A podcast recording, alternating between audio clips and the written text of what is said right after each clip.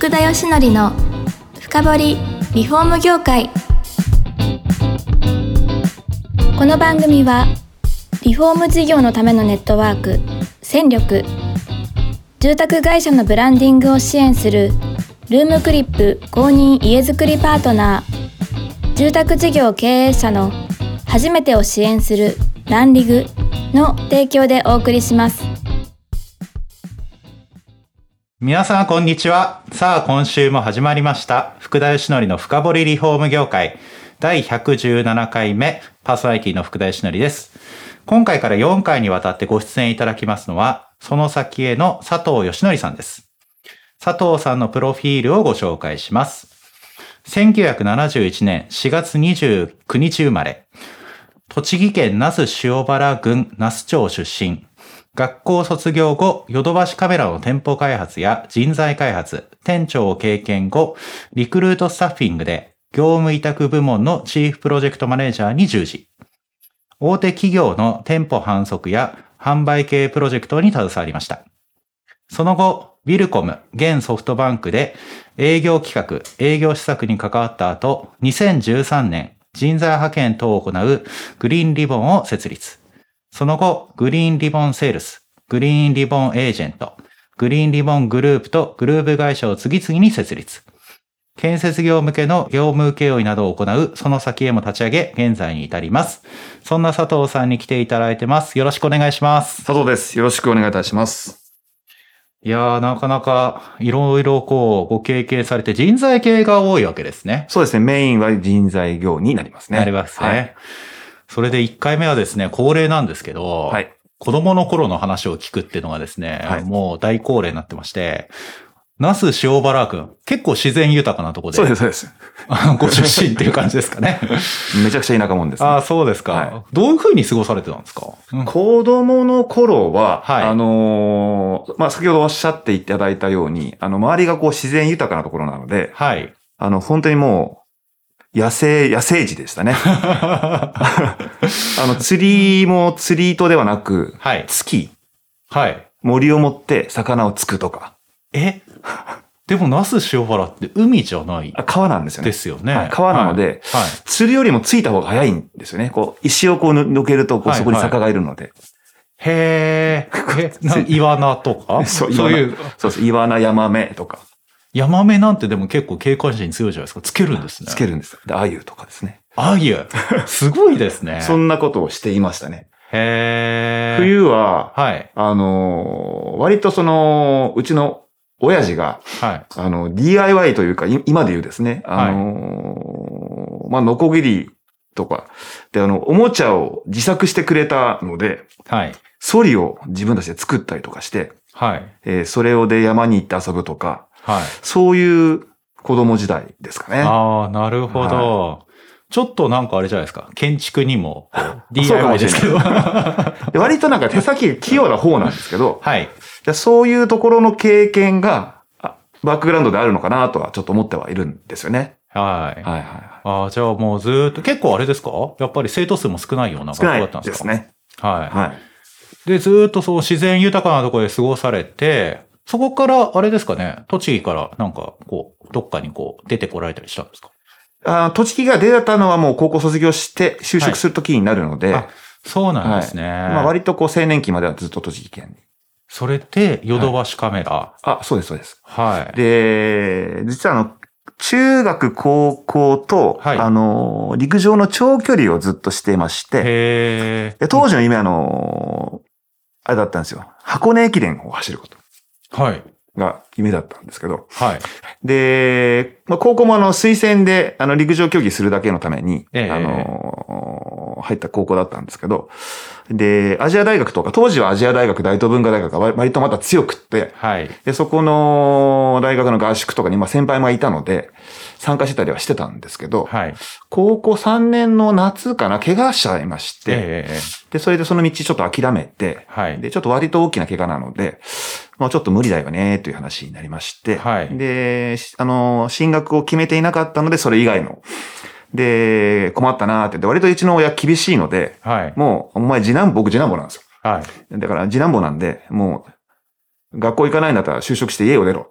へえ、あ、結構厳しいですね。はいって言われて、まあ単身でこう、上京して、はい。で、寮がもう、すぐ出なきゃいけなかった。寮があって、住み込みで働けるところ、結構検討されますね。検討されるんです。はい。で、ヨドバシカメラ当時あの、新宿の、はい都庁の裏に新宿公園ってあるんですけど、はい。そこの裏にど独身寮がありまして、へそこで、あの、住まわせていただきながら、はい。えー当時はまだ、あの、店舗4店舗ぐらいしかなかったのかな、ヨドバシカメラ。そうなんですね。物流、まだ、あの、店舗の、従の方では従事しなくて、物流センターではい。ピッキングして、はい。トラックに荷物を入れるみたいな仕事をから始まってます。あ、そうですか。じゃあ、西新宿はもうあれです。庭みたいなもんだって。そうですね。まあ、今、今ほど綺麗なじゃなかったんで、昔はかなり汚かったですかああ、まだ開発途中の感じだったわけですよね。ら。はい。汚い街でしたね、当時は。へえ。それで、結構いろいろ、あ、あれですよね。そのヨドバシに入られて、店舗開発とか人材開発とか、いろ、いろんな業務に携わるんですか？そうですね。あのー今で言う、まあ、ヨドバシカメラって全国区なんですけど、はい。当時は本当に新宿と横浜にしか店がなくって、はい。で、従業員もね、400人、全部で400人とか500人ぐらいだった。そんな小さかったんですか？はいはい。なので、すごい小さかったんですよ。ええで、僕が入った1年目ぐらいに、あのー全国展開を始めるっていうタイミングになりまして、はい。で、仙台のお店が一番地方では拠点で初めてだったんですけど、うん。でも、当時は本当にこの名前はも知らない、なんかわけのわからないヨドバシカメラっていう カメラ屋さんが、電気屋さんが、仙台に店建てるって言っても、誰も本当に集まんなかったんですよ。はい。人が。はい。で、やっぱ上層部多分困って、で、僕まあその時倉庫にいたんですけど、ええあの、倉庫にいる若い人員が、そこに借り出されて、はい。で、店舗に行けって、急に。はい。はいで、店舗で、に移動になって、仙台から店舗の、はじ、あの、業務はスタートしてるんですけど、うん。ただまたまたその時にいらっしゃった店長とか副店長とか、あの、売り、売り場の、あの、責任者の方々が、はそのままこう、割とこう、新店舗開発みたいなチームになりまして、はい。で、それからこう、動作回りですね。全国、本当に、本当に全国動作。新しいお店と。なるほ点々とど。こう。で主要都市にこうどんどん作っていくのを続けていったって感じですかね。はい。まあ、まあ、あの、店舗のお立地が決まったら、こう、図面が出来上がるので、はい。で私、あの、オーディオとかビジュアルを担当してたんですけど、当時は。えでその図面をいただいて、でその図面に重機が何個入るかとか、ー。はい。あの、棚割りを引いて、はい。で、棚割りから立体にして、で、スパンが何スパあるから、そこにブリスターが何個かかるとか、はい。テレビが何個置けるとか、なそういう設。計をして、とか、はい。で、あと従業員を現地で採用して、はい。現場でトレーニングして、で、まあ OJT しながら一人前になった後次の店舗に行くみたいなことをずっとやってたんです。なるほど。でも、その店舗レイアウトでね、売れ行きだいぶ変わりますよね。変わります、変わります。そうですよね。はあとよ、やっぱりヨドバシカメラってやっぱりかなり人員の質が高いイメージがあるんですよ。やっぱり量販店さんの中でも。はいまあそこは最初のそういったトレーニングがやっぱり影響してるんですかね。あ、しますね。ええで、ただ、あの、これ、ここまで言っていいのかどうかわわからないんですけど、はい。あの、売上目標って実はないんですよ。へで、え、面白いですね。面白いんです。ではいな何があるかで、まあ、今は全然わもう何20年前の話なんで、はいわからないんですけど、はい。あの、付加価値目標っていう目標を与えられるんですね、はいはいはいはいその付加価値って何なのかっていうと、結果、はいあの、粗利のことなんです。はい。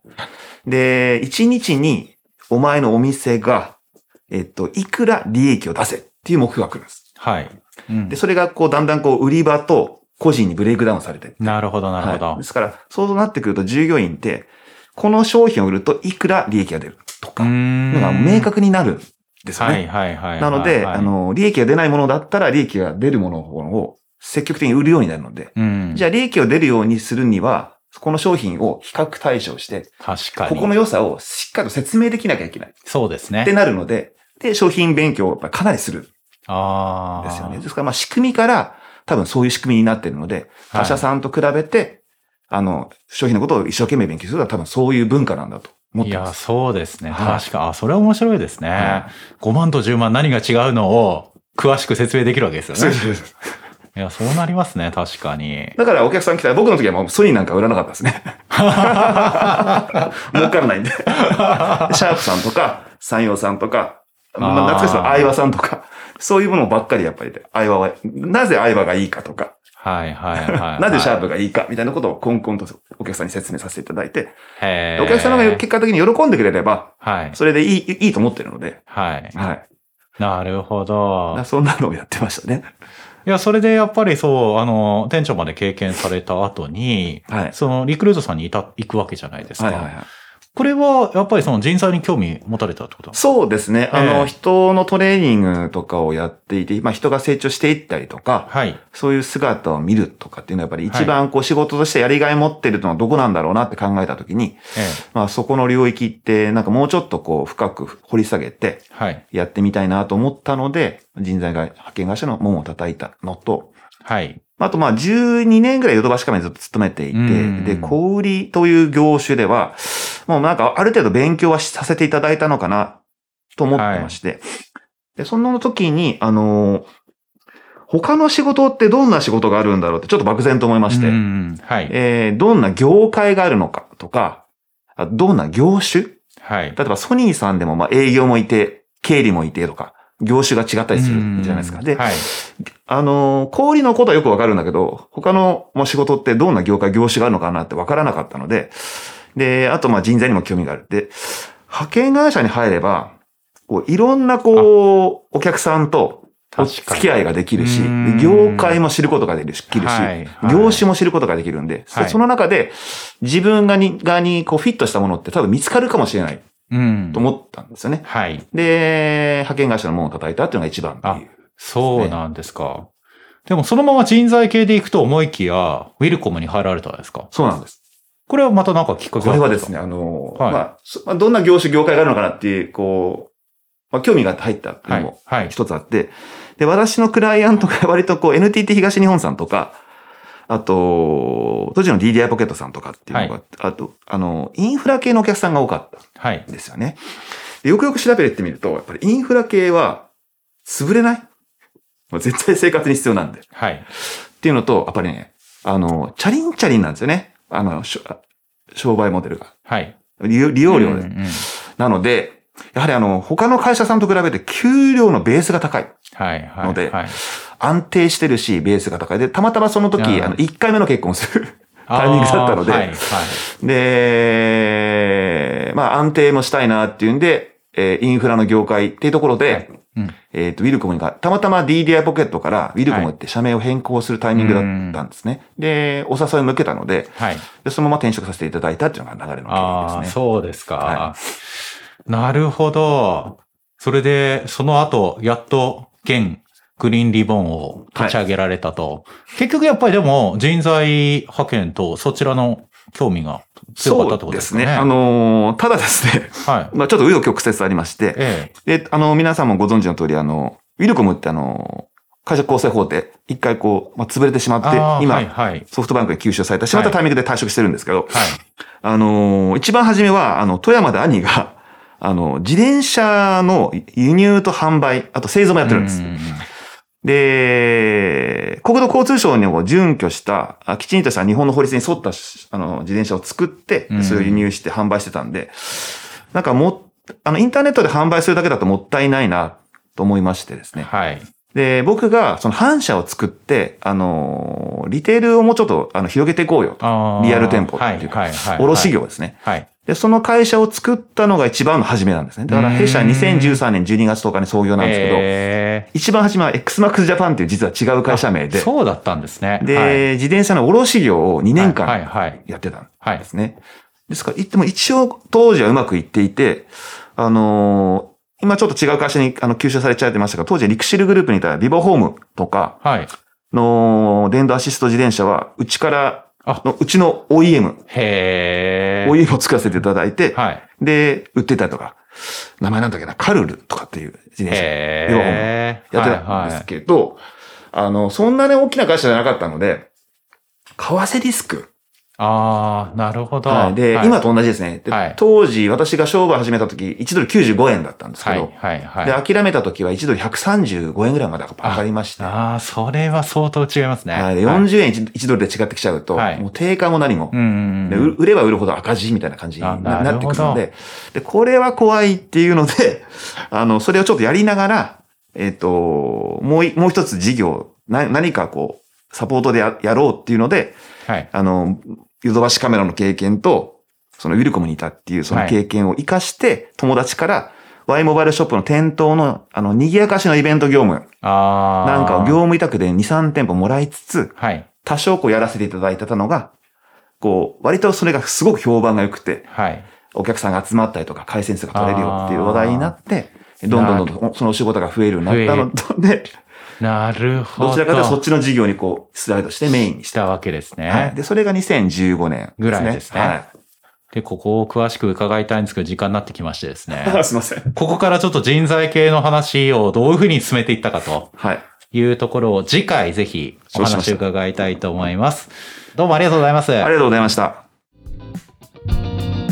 この番組は住宅業界に特化したコンサルティング会社ランリグが長年業界の今を追いかけてきた福田義則をパーソナリティに迎え確かな実績を持つスペシャリストを毎回ゲストにお招きしてお送りする番組です。